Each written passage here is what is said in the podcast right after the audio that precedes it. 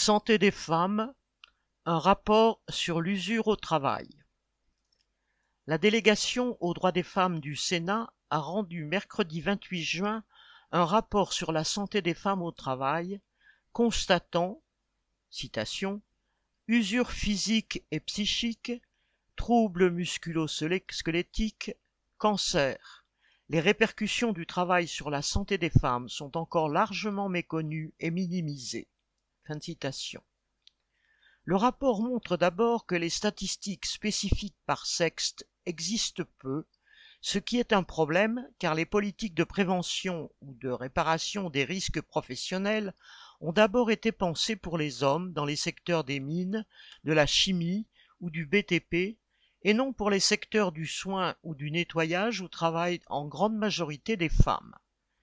De même, la reconnaissance des maladies professionnelles sous-estime celle des femmes qui sont très exposées à l'usure physique et psychique, tandis que les hommes sont davantage exposés à des dangers visibles et mortels, des accidents, des cancers spécifiques comme celui de l'amiante. Ainsi 96% des cancers professionnels et 90% des accidents du travail mortels touchent des hommes. Les femmes ne sont pas moins exposées, mais elles le sont à d'autres dangers. Ainsi, les troubles musculo-squelettiques, TMS, les affectent davantage, mais se manifestent en différé. Ils font également l'objet d'une forte sous-déclaration. De même, les risques psychosociaux sont peu visibles. Le rapport met ainsi en exergue les professions du soin et du nettoyage, où quatre travailleurs sur cinq sont des travailleuses.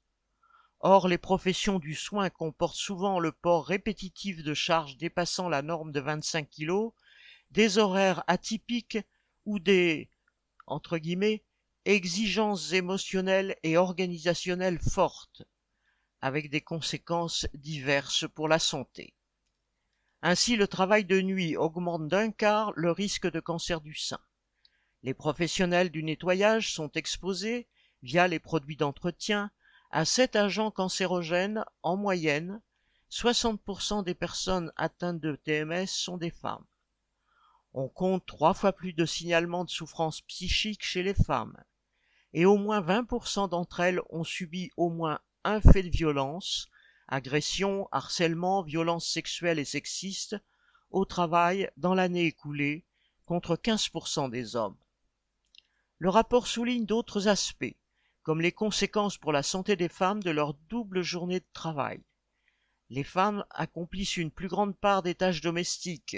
Elles bénéficient donc de temps de récupération moindres, alors même que ces temps de récupération sont précieux contre les TMS et les risques psychosociaux.